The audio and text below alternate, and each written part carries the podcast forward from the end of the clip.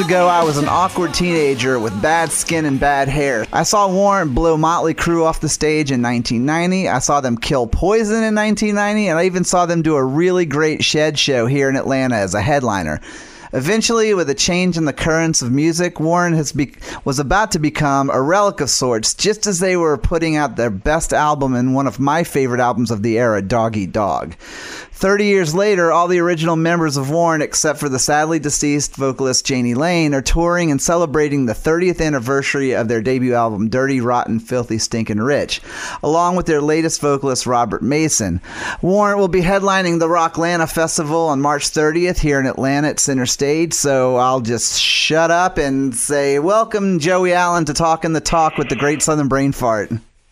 What is up, Don? How are you doing, brother? I'm doing great, and uh, thanks for not running like hell for seeing something called the Great Southern Brain Fart, man. Hey, everybody farts. you'd be you'd be surprised how many people have actually said like I, have I've know, I've been doing this for about uh, ten years now. I've been running my blog and I've been doing the podcast for about two years because I used to do all my interviews verbatim. Um, you know, just Right. type them up old school, and you know, I guess I had to keep up with the new school and you know do the whole uh, you know podcast thing. And uh, yes, you do. You'd be surprised how many people would be like, I'm not going to talk to someone called the Great Southern Brain Fart. And I'm like, oh, come on, man. You used to sing songs about getting blowjobs in bathrooms. So, you know, like, That's right. you know, what's up, you know? Everybody farts. That's all I have to say to that. I mean, everybody farts. I love that. That should be a song. You know, maybe, It should maybe a new Warrant tune. I don't know. Well, we're we're starting to write. I heard we were starting to write for a new record. I don't know if that's true or not, but uh, if it is, I'll let the guys know, and uh, maybe we'll put it in the queue for you. Please do, man. And a songwriting credit would be, you know, of course, greatly appreciated. Yes, sir. You got it. Well, so 1989, Dirty Rotten Filthy Stinking Rich comes out, and it was a big breakout for you guys. And I remember when the album came out, you know, of course, you know, I was like around, God, 15 or so, you know. Don't make me feel old, Don. Oh, hey, dude. Well, I'm I'll, hang, I'll hang up on you. okay, well, okay. Well, the, the, I'm t- well, now that you asked for it, I was 15 and I'm 45 now. Okay, so how does that All make right. you feel now? Well, you're you're young. I'm sure your liver's not 45, but that's all right. Are you kidding, man? Oh, it's my, my, my, my brain is 17, but my body feels like it's 75. So it's like, I'm you know. I'm right there with you, my brother. I'm right there with you. but I mean, but when that album came out, one of the things I totally remember was that, you know, of course, this is like, you know, pre internet, pre anything of knowing what was going on, sans, you know, Circus or Metal Edge or Hit Parader and things like that. And when Warrant came out, there was just something about that debut album that stuck out above so many of the other glam. I mean, like, I remember a lot of people comparing you guys to Poison, but my friends and I used to actually say that you guys were, were like Poison, but that you guys could actually play.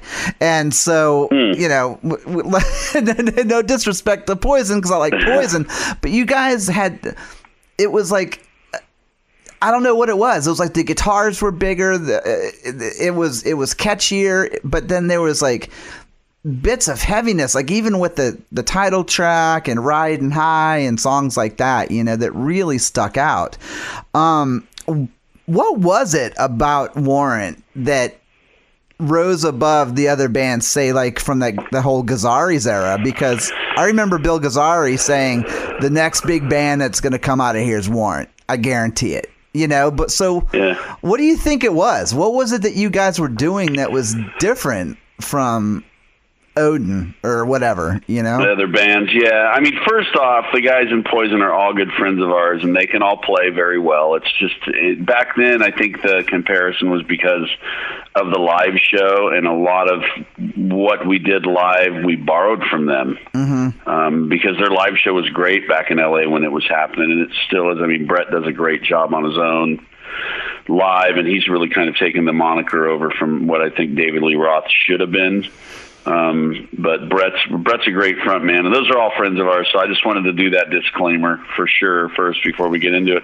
Oh, I think- absolutely, I- yeah. Yeah, I think the difference between between Um, first of all, that first record, you know, it's 30 years old and a lot of fond memories. It, it was produced to me, for me, my ear wasn't produced great sound wise. I mean, it was great for drums, it was great for vocals, but when it comes to guitar, it wasn't produced so well from my perspective, sound wise. Um, you know, but what I think really set us apart, if you didn't have a picture of us before you listened to it, was that the songwriting that Jani, you know, was was well you know beyond his his years at i thought was just different than anybody else out there yeah, um, yeah. 30, 32 pennies in a ragu jar. I mean, what the fuck is that? Can I say the F bomb? Dude, you can fucking say whatever okay. you want, man. This is great, my show, dude. Because it's fucking annoying when you can't cuss in an interview.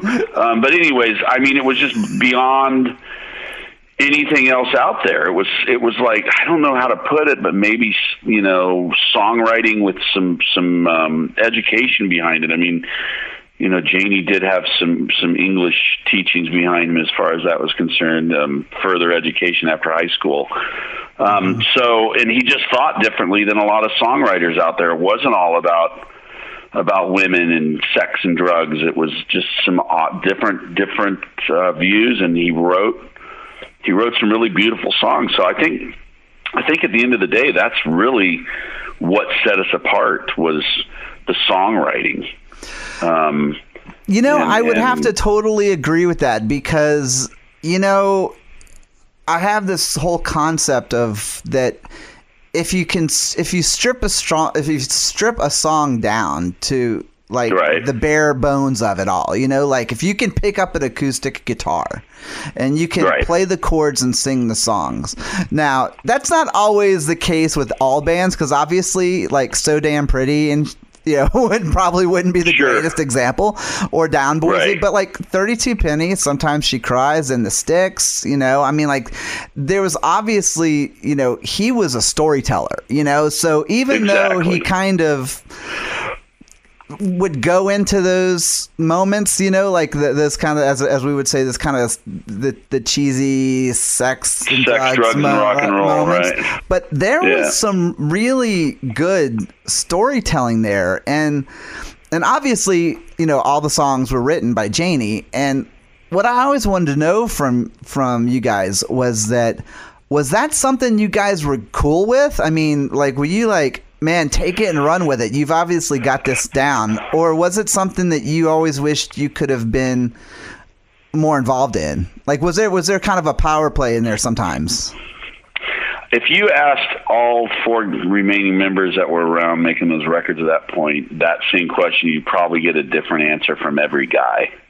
Which so makes I, sense. I can only yeah. I can only answer for, for myself, you yeah. know, because I don't want to disrespect any of my bros in my band. But right. I, I mean, at the time, you know, to be honest with you, I wasn't a songwriter. Am I a songwriter right now? No, I'm just not. There's some people that just that are players. I'm a player. I like I play guitar. That's what I work on. I work on playing guitar. I I I sit down and I I work on really mundane, boring things guitar wise that that aren't necessarily songwriting. I think that a lot of guys like Jani, um, not a lot of guys, but guys like Jani that just had that talent.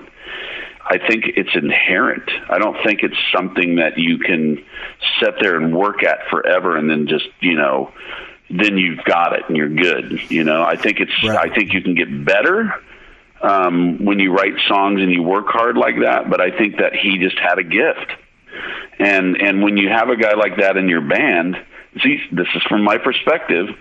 Um, you know, why push back? You know, it's like you know if you if you're on a if you're on a race car team you know and you've got a guy that is a better driver than the other guys then let him drive that's that's my perspective. Um, doesn't mean that there's not good songwriters in warrant now because there are. Right. Jerry writes great eric writes some great stuff robert writes some great stuff. Steven and i always put stuff in the kitty. I mean there's riffs. I do guitar riffs but i'm not a storyteller. I don't I don't I don't sit down and read a lot of fiction, and I think Jani got a lot of his storytelling because he read a lot. I, I just don't do that. I read a lot of technical manuals. I'm that guy, you know. so my shit would my shit would be odd. You know, I'd be more of a You'd be like a prog you know, rocker. even like if you look at brilliant bands like Rush, where you've got these just technically proficient musicians, and then and then Neil Peart, you know, read all this fiction, and that's where all that that storytelling comes from. oh So yeah. I think I think you know what I mean. So I think that's that's the whole thing when it comes down to the big difference in Warrant and no, I wasn't personally pissed off. I, I mean, how could you be bummed that you're in a band with a guy that can write sit- hit songs? He would come in with something. He would come in with it like let's say 95% complete. Mm-hmm.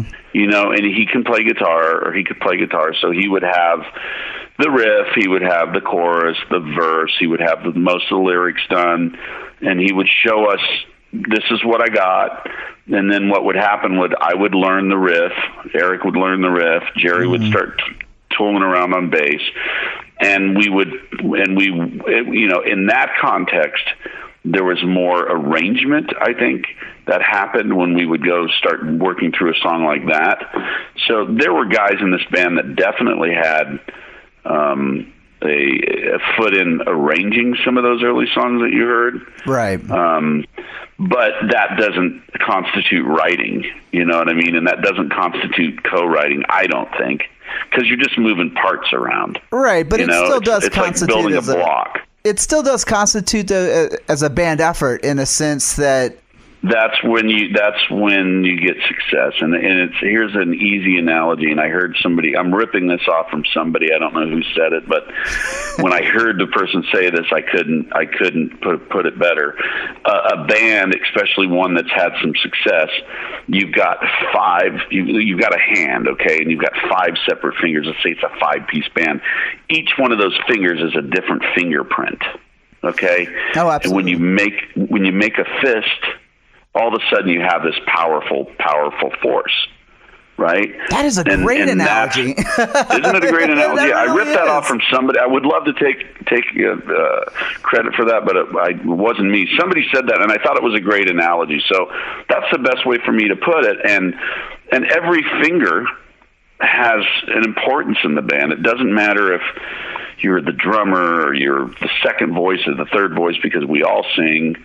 Um, and, and that's what makes bands unique, and that's why bands like Motley sound like Motley, and that's why bands like Poison sound like Poison. And you know, there's a unique uh, thing that happens when all five or four of those pieces come together. There's a chemistry, and then not only is there a chemistry, but then it also becomes kind of a for- formulaic thing, where It happens. If you have sounds like success, it certainly happens. once the debut album was released, and then you guys hit the road hard. Like you guys were opening for Crue, you guys were opening for lot. Like, what was your first major tour? it was the last four or five months, which was the Doctor Feelgood tour. We we couldn't get a major tour, and when I say major tour, I mean arena Right. to save our lives. Like the Skid the Skid Row guys who are great, you know, Scotty, Rachel, Dave, you know, all great friends of ours. Um, you know, out of the box, they went on tour with Bon Jovi. I mean, Right. they went from like clubs to arenas in an overnight. I mean, not to say that they didn't weren't around prior to those clubs or didn't put in their dues or anything, but we were stuck in clubs a lot longer than they were. We were just we couldn't get a tour. And I heard a rumor pe- that you guys opened or toured with Eddie Money. Is that true? Yeah, I love the Ed, I love the Money Man. Come on, That is incredible. Who doesn't love the Money Man? I grew up on those. I grew up on those first two records. Yeah, those first two records are killer. But what I love about that is you just totally confirmed a rumor that that was so long lasting within my my circle of friends for years because they were like, "There's no fucking way Warrant played with Eddie Money. That's just crazy." you we know? we were on the same label, Columbia, and I think that's how it got together. And Mm-hmm. And it, it, you know, I've got a lifelong relationship with Eddie Money because I love Eddie Money. I love his music, and he's a great guy. His band at the time were just all top notch musicians: Tommy Girvin, Glenn Simmons, all these Oh badass God. players. Glenn Simmons. You know that yeah, yeah that that are just killer. And I don't think they're in the band anymore because I think he's got some of his family members out, which is good for him. That's too. what I heard. Yeah, yeah. Yeah, good for him, man. I understand that. You know, I understand the Ed Van Halen, Wolf Van Halen thing. Wolf Van Halen's a badass bass player too, but I, I get it. But I, is, I yeah. you know, I grew up on I grew up on Michael Anthony and Van Halen, so part of me's like, dude. Really? Then the other part's like, I get it. I've got a son, you know. I'd love to jam with my son, especially in that situation. We did 282 shows or something like that. I think is the number. The last five or six months, whatever, four to six months, was with Motley on their Dr. Feelgood tour. We started that tour with them, and then right before it came to LA, um, we we dropped off and went in and started making cherry pie. Because what I remember about that show, and I remember it being really, uh, it, it was the first time I saw you guys live, and I remember I was super excited because I had the album, like you said, like I had the album for a little while, and I was, Right. yeah, of course, I was like I said, like 15, 16, and I was like, I don't know if they're coming, I don't know if I'm ever gonna get to see them, and then of course word gets out, you guys are on on the bill with Crue, which at the time, you know, you guys were peaking, Crue was speaking, and it was like one of the tours of the year. And I- Right. I, to this day, my memory of that show was that I was so impressed that Crue gave you guys like enough stage room. You guys had a full fucking stage setup. Like I remember thinking like that is badass, dude. I've never seen an opening act with a stage that big. You know what I mean? Yeah, you know what? They treated us. They treated us really well on that tour. We had a great time, and and um, very fond memories of them. They've they've, you know, they put their book out. I think they talked some shit about us in their book. I think Mick did. I heard. I haven't read that book because of it. Oh, it's the Um, great it's the greatest work of fiction ever. Yeah, they're you know I don't I don't want to rag on the Crue because I'm a fan and I you know those any opportunity they get to create a little dirt so to speak. Oh, yeah. is um is is going to happen you know but the a great band and um and it was a lot of fun you know so so um a good way to finish the first cycle of touring Yeah. and make a record and you know but yeah it was a was an excellent way to finish it. They were sober. In fact, we played. Are you're in Atlanta? We're in talking about Atlanta, right? Actually, Today I was just gonna say I remembered seeing you guys. Now that I think about it, before that, you guys played the Atlanta Jam with Cinderella. It was Cinderella, White Lion, Warrant, and Tangier. You guys wow. at Lakewood Amphitheater. Do you remember that? Okay. No. no. No, you just all right, see you later. no. Um, no, I don't. I don't remember that at all. I don't I don't know. Oh, I- Maybe It, it was, so uh, when I talked to Tom Kiefer, um, what it was was something happened. I don't know what it was. does he remember it? He he actually did because when I brought up the Atlanta Jam, one of the things he um he he, he uh, laughed about. He said he's because it was it was like like a kickoff of the second leg or the third leg. I don't know it was the second leg I think of the Long Cold Winter tour because the first Okay. leg had Bullet Boys and Winger, and then the second leg had White Lion and Tangier, and for some reason you guys were either crossing paths or something, or you were coming through town and you got added to the bill. And Okay. you guys did at the end of the show, it was Cinderella, Warrant, and Tangier. Y'all all did a jam on stage together of like, uh, um, uh, like a, a couple of cover tunes, like like uh, Sweet Jump- Home Alabama or something? I don't Jumpin' Jack Flash and something like that, you know. Sounds it like was- something Tom would do, yeah, yeah. it was like a southern rock thing, you know, and I totally Yep. remember that show. Um, but I'm bummed you don't. Yeah, I'm sorry. I mean, sounds like a great show.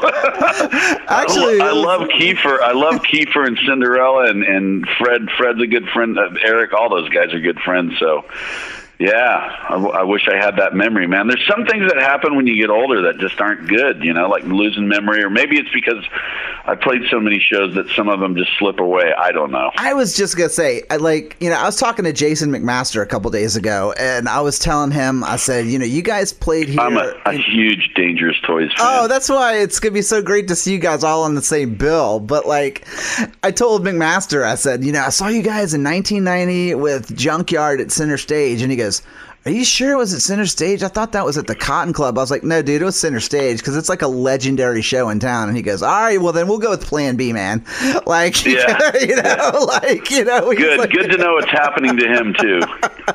well, that's the same thing with me. Is that you know I'm 45 and I just wrote a book. Um, it's just a collection of essays of myself growing up as a metalhead because I know the older I get, the harder these stories are to remember. So that's, Right. why, that's why I started this blog and this podcast in the first place because I, you know, you know when I'm when I'm losing it, I want to be able to go back and listen to it and go, oh yeah, that happened. You know. Yeah, exactly, exactly. Well, so then you guys moved into the second stage, obviously, like after that tour, and y'all went into Cherry Pie. And you know, with all due respect, I have to say that you know, as a as a fan, I felt a little lost with Cherry Pie. Like it, it had some great moments, but Right. it almost kind of felt. It didn't feel as natural as the debut for some reason. I feel like there was like these like moments of really greatness, and then there were moments where I was just like, okay, this feels just like you know, like a like like the cover and then the Ode to Tipper Gore thing. You know, I was I just remember thinking like, oh, why did they do those? You know, I mean, but I remember you know, I mean, I get the relevance of it, but I just remember thinking like, you know, this this did, it didn't hit me as hard. Um, Right. what is your what is your your, your thoughts going back and, and thinking about Cherry Pie as far as an album? the first records from most bands are going to be probably the the band in its truest form for that time because here's what's going on you've got four or five guys or three guys in some instances when you have like uber talent like rush um, that are are on the road playing their craft and you don't have any money mm-hmm. and you're sleeping in the same beds in hotel rooms where you've got four guys in one room and your your your food and drink is not important. It's just music and and being in this so to speak circus lifestyle. Mm-hmm. Once you have some success and all of a sudden you leave the tour and you're not going back to you know sleep in a house where there's five or six guys in the house because you got crew. Um, and everybody all of a sudden has enough money to have their own apartment or whatever it is. Um, it changes the dynamic of a band. It just does. There's nothing that changes it more. Um, especially success and money. It just changes everything. Right. so all of a sudden, you've got four or five guys in a band that are that have gone from eating, shitting, fucking everything you do together um, to now everybody's separated. Right. So then, when you're starting to look at making a record, um, instead of that being an ongoing basis that happens at rehearsal, you get together to rehearse to make a record. Okay, you're not Right. you're not going you're not going. Hey, let's just rehearse because let's rehearse. You know, it's not like that anymore Right. now Yeah. it becomes a different animal. So I think that that this is my perspective again. I don't want to speak for anybody else in this band, but Oh, that's my perspective is that that's the big change is success just changes people and some people you know handle it well some people don't um, some people uh, some bands handle it well some bands don't you know um, Oh, yeah. so if it was different if it was different for you for for you you know it was different for us you know Yeah. and and that's why the difference i mean there just wasn't that fresh attitude of you know of hunger of just we got to do this it was more of like okay what do we want to do next you know and and certainly Jani's songwriting had matured the the ode to tipper gore thing that's on there Mm-hmm. that was just a direct answer to to the pmrc at the time if you remember Which I totally know. remember. Yeah. Yeah, the ode to Tipper Gore. She was she was on the hunt, thinking that demon music and and guys like me and bands like us were out to to poison our youth and and you know and take everybody down this hellhole of depravity and and whatever you want to call it. When we were just having some fun, Right. You know, Right. and and so you see guys like Dee Snider go in front of Congress, who Dee's an articulate guy, mm-hmm. and was able to say, "Hey, you know, there's some education here, And no, we're just it's an art, you know. Um, so when we we had a live uh, performance that was going on Westwood One back in the day, and they had to take out all of the cussing because we, you know, Jani cussed a lot at a live show. yes, he did. and so when he did that, and we heard the guy, one of the engineers that did it was the guy that was engineering um, Cherry Pie, and he played that during one of our days in the studio and we're like, oh, we should put that on the record and call it "Ode to Tipper Gore," and boom, it was it was that easy. so that's the reasoning behind that. It's not it's not that we came out and wanted to change the world. It's just like this is All right. funny as shit. Let's do that, you know. So stuff like that happened, and tongue in cheek, and I mean that record was a lot different before Cherry Pie even hit it because Cherry Pie was the last thing that ever got added to that.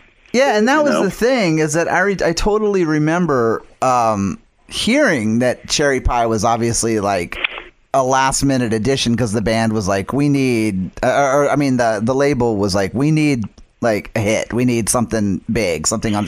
Because really, if you take Cherry Pie off that playlist, and you know, and again, I'm just an opinionated fan, so you know, of all all all bands that I like. So no disrespect, but of course, when, when I Sorry. first heard Cherry Pie, I was just like, oh man, God, they just got dumber, you know, and like, but then all of a sudden, I heard Uncle Tom's Cabin, and I'm like is this the same fucking guy that wrote that you know what i mean? Like so it was amazing to me how how how like you know the scope of things could change with just a song.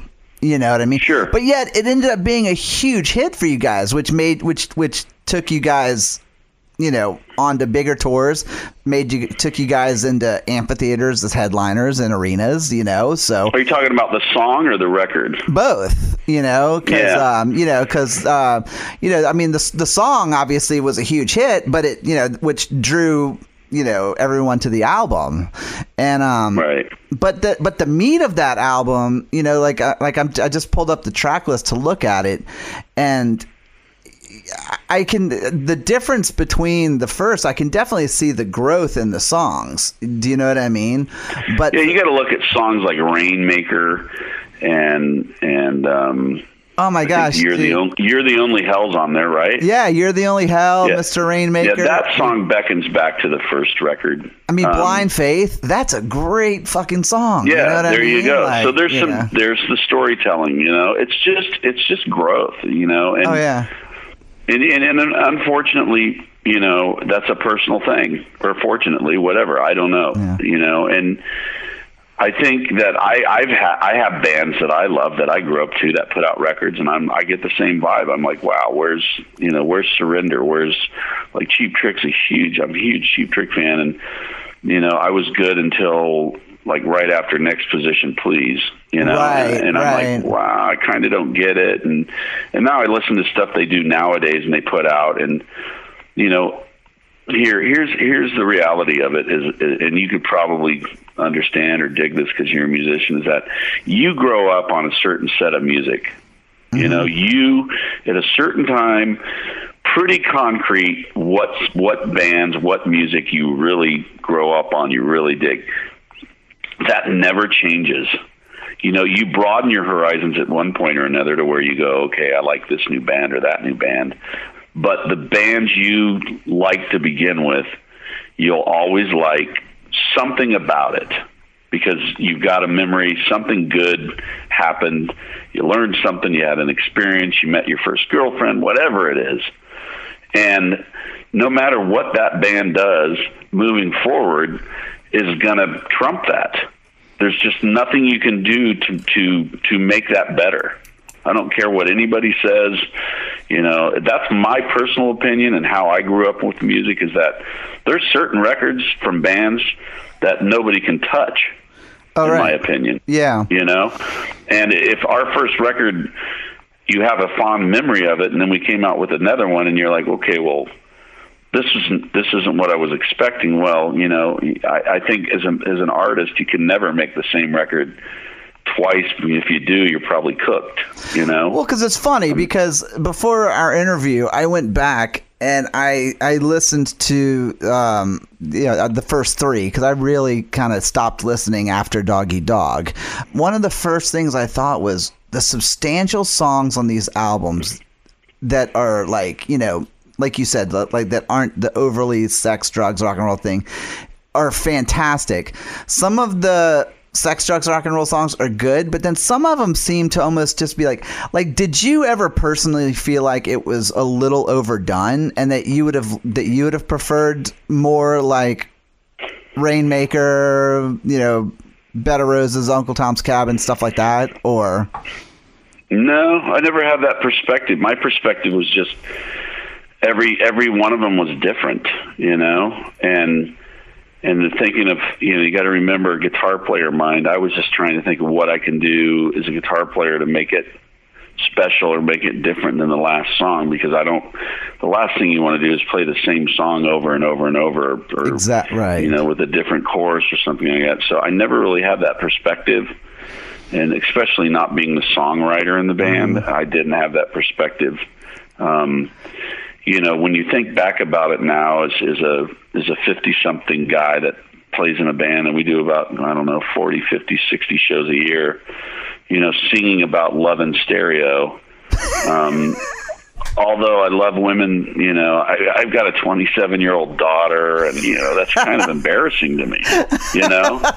But, but it's but, part of your but the same on the same hand, it, it is what it is. You know, I can't run away from that. You know, no, it's part of. And nobody can run away from cherry pie. Nobody. I mean that that song was written for a specific reason, and and it served its purpose. Period it served its purpose so well that it, you know, it was a top. I think it got to number eleven or something on it the. It was a huge song. Yeah. Yeah, I mean, it was all the video served its everything about that served its purpose. It wasn't meant to do anything different than exactly what it did, and um, and so mission accomplished. So I don't really look at look at it that way. I I I uh, just look at them as in what can I do to make this special or different than the last song that we just produced or recorded. So the end of the tour, you guys, um, I think, I, I, correct me if I'm wrong though. Was it? I think it was the end of the Cherry Pie tour. You guys did Monsters mm-hmm. of Rock. Was that when you guys did Monsters of Rock in Europe? It was like you guys, Pantera, Maiden, Testament, and all that. No, no, no. when was that? That was that was um, when Dog Eat Dog was done.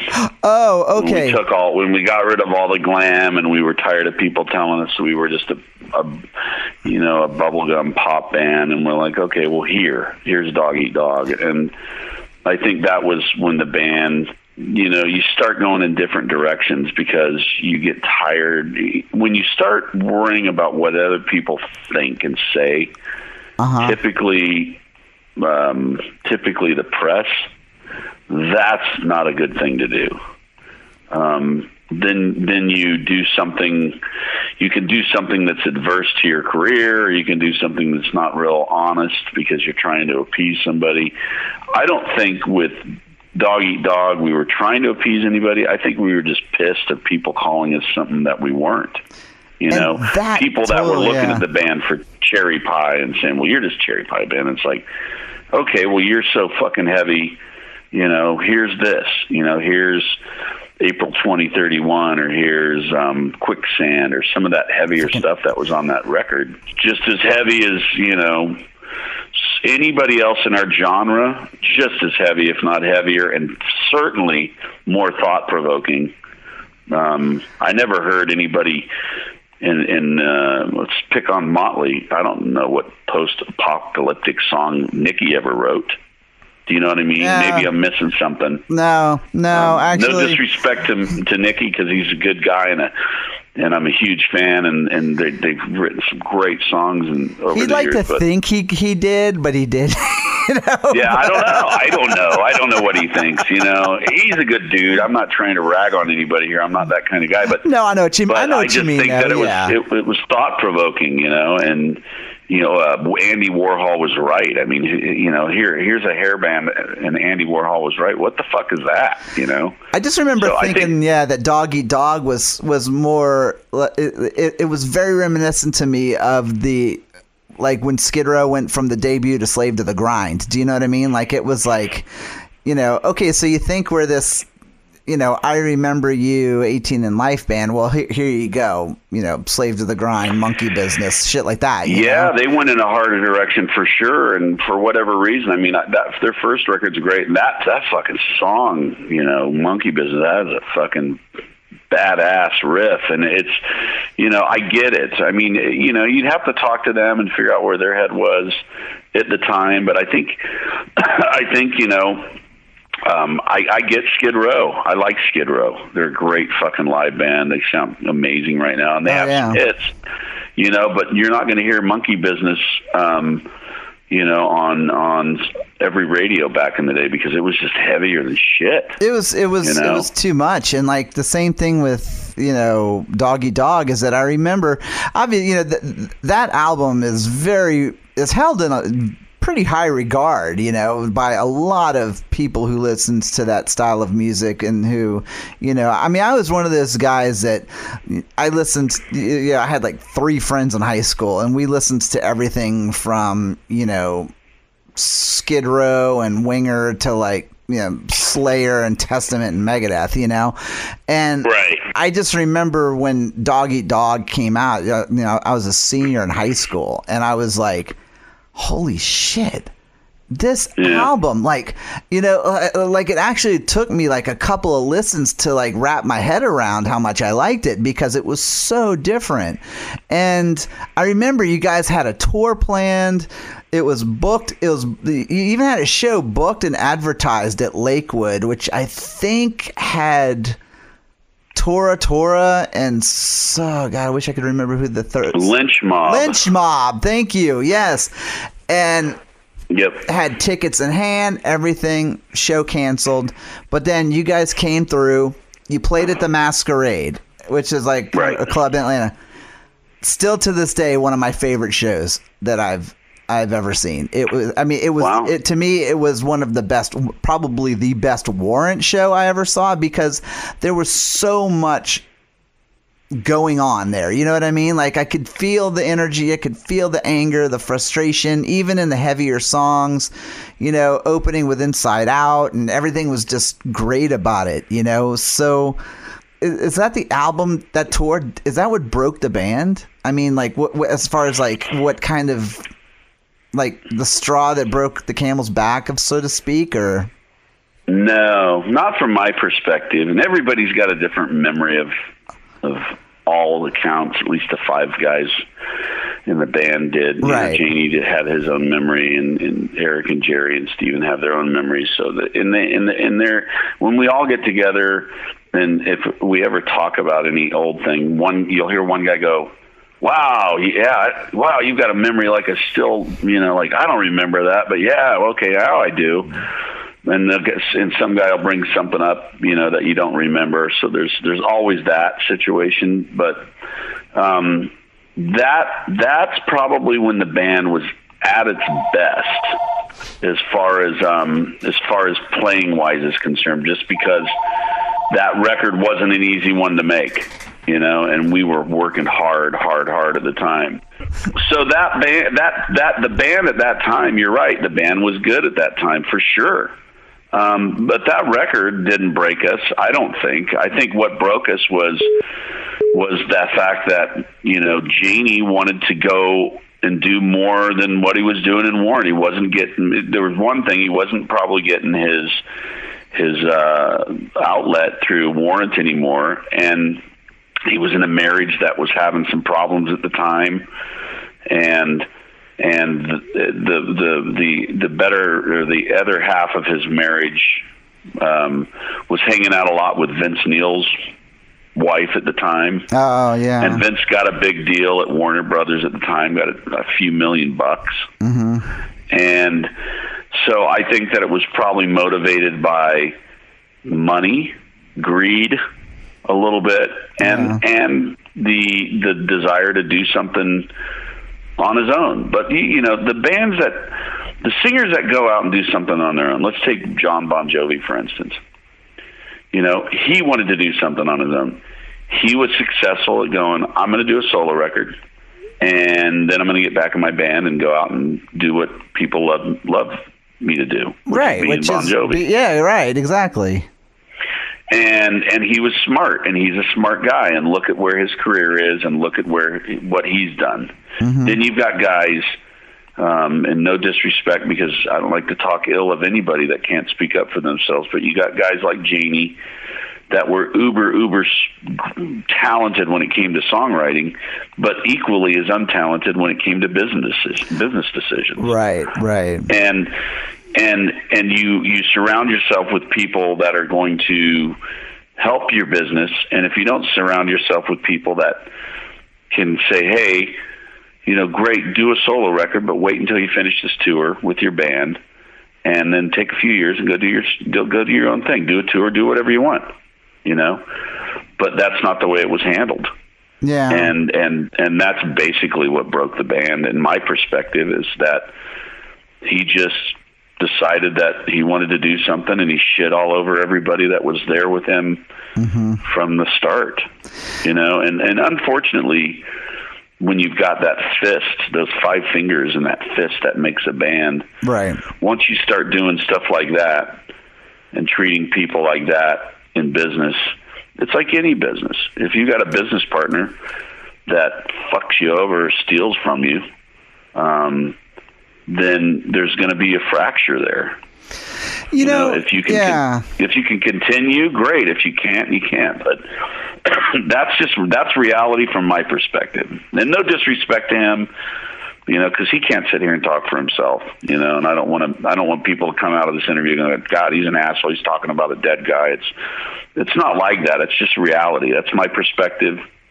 You know. Well, yeah, I mean, It is what it because you know, I mean, we all know that bands are the first and foremost dysfunctional family. You know what I mean? Like, so there's sometimes, and if not all times, going to be something that's going to go down like that. You know, but with the Dog Eat Dog tour, so when you guys did that Monsters of Rock Fest.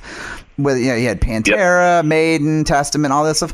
One of my favorite fucking moments is Dimebag Darrell on stage with you guys singing "Down Boys." you know what I mean? Right. Like, like in Italy, in Milan, Italy. yeah, I remember that. And it just showed that like even someone like like him who was in a band that heavy was not ashamed to say, "Dude, you know, I fucking love this kind of music too." You know, he was very open about it. Like, do you what was the reception to you guys like being on a bill that like that? As for, from the audience. Um, first of all, the reason why we were on that bill is because we were touring with Iron Maiden in Europe on the Dog Eat Dog tour. We had about I don't know a dozen shows with them over there, mm-hmm. and Iron Maiden treated us like golden. I mean, they didn't fuck around with us and cut our stage space. They just they were just gentlemen. You know, Iron Maiden. You know, who is one of my favorite bands of all time that I grew up listening to. Um, doesn't need to cut your stage room. It's not like you're going to smoke Iron Maiden. You know what I mean? yeah, exactly. Anybody. I mean, you could have you could have Judas Priest and Iron Maiden on the same bill. It doesn't matter who opens up. They're both brilliant. Yeah, you know? exactly. And they're both so different. Just enjoy it. And that's how they treated us. I mean, they were great. Yeah. So that was one stop where I think Maiden headlined, um, and it was their show, and we were on tour with them. So we ended up on the bill. Mm-hmm. And even we were looking at that bill when we got that, and we're like, "Oh, oh, fuck!" was there like a sense know? of fear that kind of grew in you? Like, oh Well, no. it, no, it was just like you know. I mean, well, I'm a Pantera fan, and and and we knew Dime and the guys by then because we had played Dallas so many times, and every time we crept around Dallas, you know, if they were in town, Dime would always just he, uh, he'd turn around and he'd be on stage creeping around with a bottle of Crown, you know, pouring it down your throat, and and he'd see, you know, the same thing would happen locally in Dallas that happened on that Italy stage you saw so many times I can't even remember. But he, you know, he was a fan of that music, even though he was heavy, and so that was that was inviting, and that makes you feel at home. But everybody on that bill, even I remember Ronnie James Dio because Sabbath was on that bill yes. when they yes. were called Sabbath Because that Um, was the re- the big dehumanizer reunion. I yeah, remember that. I mean, he yeah. was he was he was like he came up to us after we got off stage, and he's all, "You got to come over to my house, and I've got a pub, and I would love to just hang out." with And he was just great, you know. And So everybody was great, great.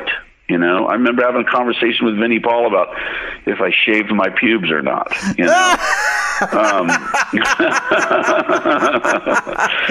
and uh, and he was drinking a lot, by the way. So I'm sure. So, anyways, I mean, it was it was a lot of fun. So I'll just tell you this, you know, I don't think we played heaven that day.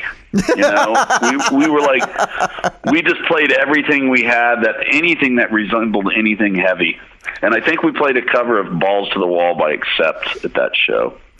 You guys actually played um, that at the Atlanta show as your encore when you played at the Masquerade. Yeah, I remember that. I mean, we're accept we're accept fans, so we're all metalheads. I mean, I don't want to speak for Jani, but I know Eric. I know what Eric grew up on because we were in bands before Warrant. He was uh-huh. he was into UFO, and uh, everybody was into Maiden, and you know, so uh, yeah. So and long live long live the metal. Yeah, you know, and so after after it all went down, you know, you know, Jani's you know demise was so sad to watch. You know, it was so slow and painful. Um, did did you ever have an opportunity to make peace with him before it all before he passed? before he passed? Yeah. Um, when we did the reunion tour, we all made peace.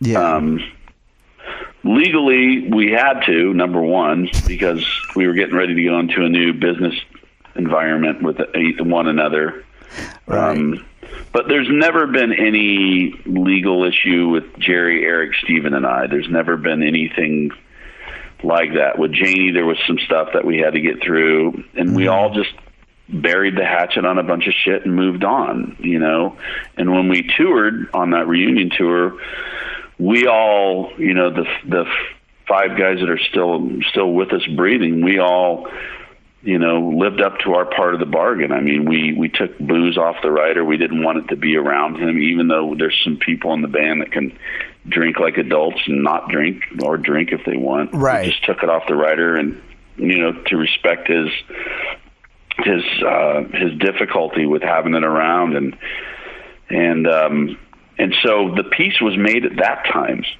Right. Um, in my eyes, I mean, there wasn't anything under the bridge. There was nothing. I wasn't pissed about anything. Anything that I was pissed about prior had already been talked about, so we were good mm-hmm. to go. Um, what happened from that point on is is completely sad. Yeah. Um, because he just he just no matter what we did to help him out, there was no helping. You know, yeah. sober coach on the road at five hundred dollars a day.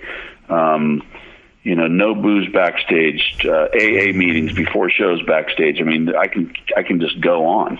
Yeah. You know, there was just a point where we woke up one day and I think it was Jerry came in and said, "I don't want to do this anymore. This guy's going to die on the road, and I don't want to. I don't want that memory." Yeah. You know, so we that's when it ended and and and it didn't end because we were pissed or anything. It just ended because of exactly that. Yeah.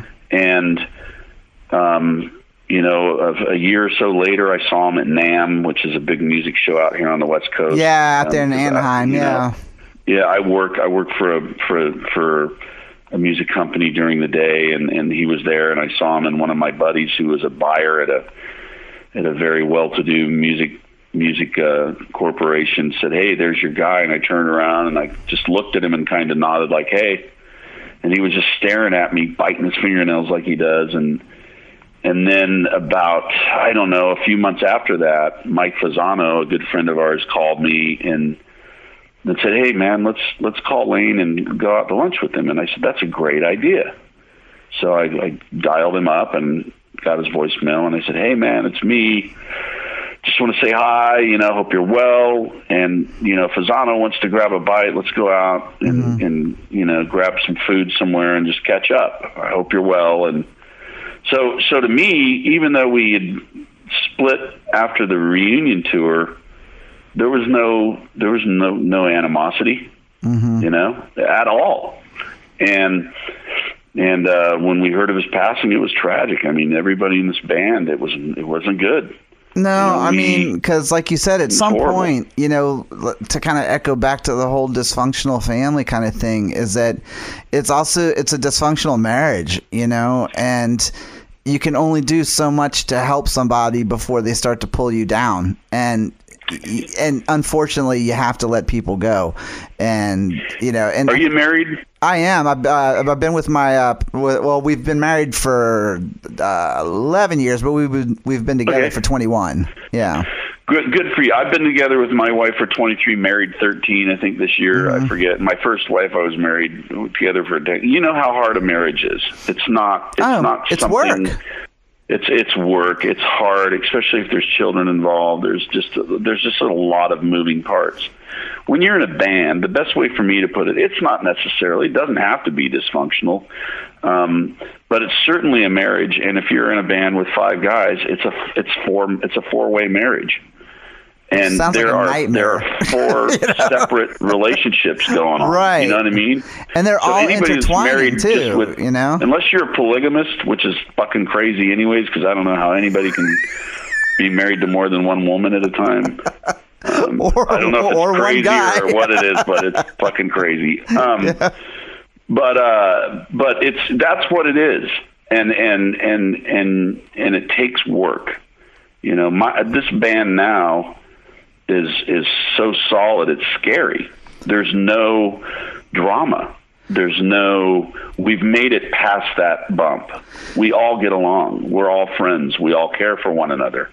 We would all, you know, do anything for one another. Now that being said, when we're off tour, do we talk a lot? No.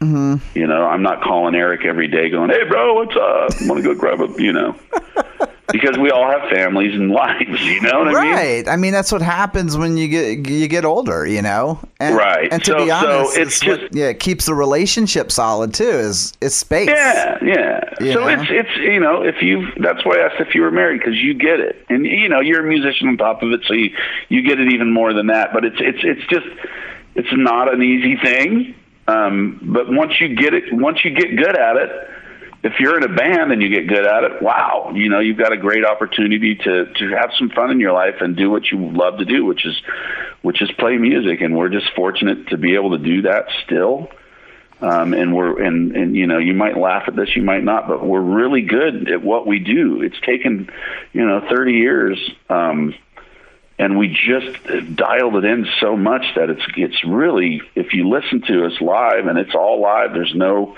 bullshit going on that ain't ain't happening live. Yeah. Um, we're good. At, we're good now. It, it took us 30 years, you know. Look, I, Um, I, I, as a musician myself, I totally agree that at 45, I feel like I'm doing. I, I feel like I've, I've got. I'm in the best band that I've ever been in. I feel like There you go. I feel like I'm writing the best material that I've ever written. You know, but at the same time, I look back on my past and on my lineage, and I'm not ashamed of it. I'm not. I'm not going to throw any of it away. You know what I mean? But I do look back on it and go, God damn how did I make it through all of that? But you know what? At 45, man, I'm having a fucking blast, man. You know, There and, you go. and so with- you keep it in perspective, man. That's Yeah. the most important thing you can do. and you guys with Robert now, I mean, like just watching the videos and the footage, it's like y'all are having so much fun.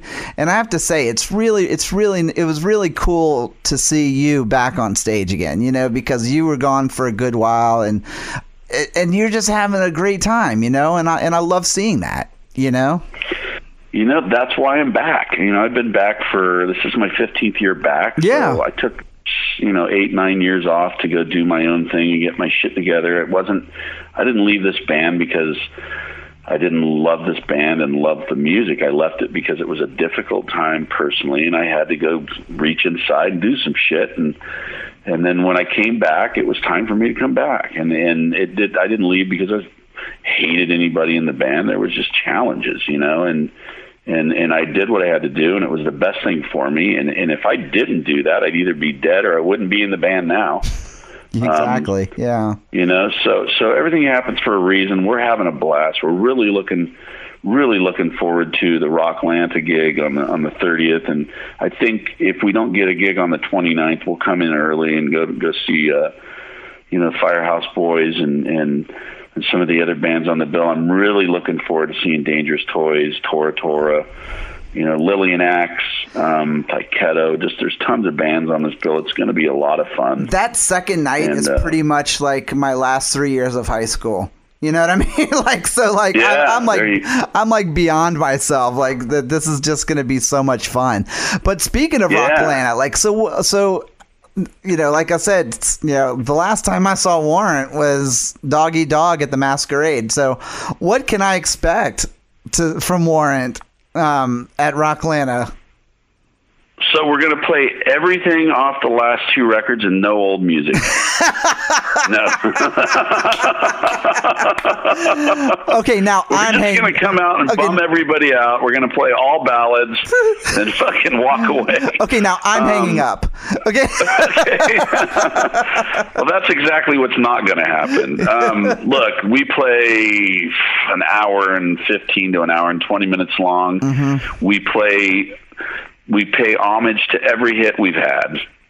Um, we we dig deep in some stuff. We've just added a song that we haven't played in fuck, I mean, 20 years. Back to the set.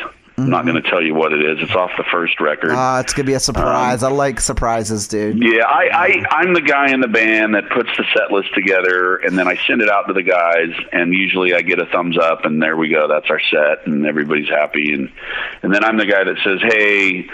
Uh, we haven't played a show in a month because we, you know, we've had some time off since since December, and we played one show I think in January, and we sold out a nice 1600 seater over in uh, where was it in Michigan Uh huh. a few weeks ago. So, but I'm like, hey, let's you know, dirty thirty, let's pull this out of the bag from from back then, and and everybody's you know throwing it around, throwing emails around, going, all right, I got it, you got it, you know, I got it. And what's and Turner's like, what solo? I'm like, just play the one you played when we used to play it, you know. I don't want it, you know. I don't want gotta it. It's all yours, dude. yeah, just remember that shit because you got to go back when you haven't played something that long. You got to go back and go, "Fuck, what did I do? How did I do this?" Oh, I you know? forgot who it was I was interviewing sometime. It was a, uh, God, I wish I could remember, but it was like um, a, a fan had emailed him and, and requested a certain song for a show, and he was like, "You know what? That'd be fun. We haven't played in a while." He was like, "I literally had to like put on my own CD and like listen to it and go." Okay, like figure out the chord, you know. He's like, I had to learn my shit again because I hadn't played it in so long, you know. That's a that's real. That's real. I mean, that's you know most stuff that you play and you play over and over. You've got muscle memory, just like anything. When you learn how to water ski or snow ski or anything like that, it's muscle memory. So you can just go back and go boom, pretty easy. But when you go dig that far back, it's like you you know, hey, do you remember this gig? And I'm like, no, you know, and it's it's no disrespect to that gig or that time or any band that was on that bill. It's just that shit, you know, that's a long time ago, and I haven't thought about it.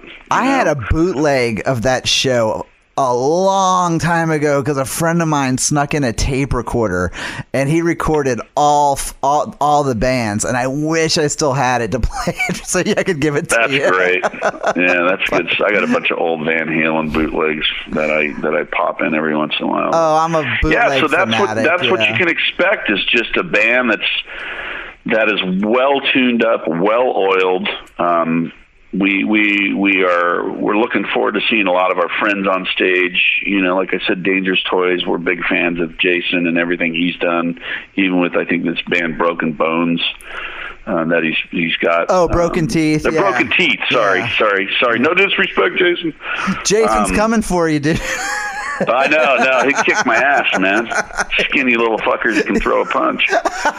Um, but uh, yeah, we're just looking forward to having a good time. We love Atlanta; it's always treated us well, and and we're gonna slam it. We're coming in, we're coming in fired up. So um, you will not be disappointed. Well, Joey, I'm totally looking forward to it, man. And I have to say, thank you so much for taking the time to talk today and to answer all of my long wanting, my long questions that I wanted to know forever. And uh, it's actually been a real fun time talking to you. I really enjoyed this. Thank you for for the opportunity, Don. We're looking forward to seeing you at the gig. I will save you a beer. Please, and, and, and, a, and, a, and a pick too, because I'm one of those Oh. guys. Yeah, we'll give you we'll give you a little pack of picks. We got all kinds of fun picks out there. We got some funny ones. We got some funny ones that we keep to ourselves that we give to just special people. So maybe you can get some of those. oh, I love it that I'm now a special person. That uh, warms my heart, Joey Allen. well, look, man, thank you so much, and look, best of luck to you guys. Safe travels and everything, and I can't wait for Rockland. It's gonna be so much fun. All right, my man. Well, All look, right, you take care and have a great one, and thanks again. See you in a little bit, brother. Rock and roll. All right.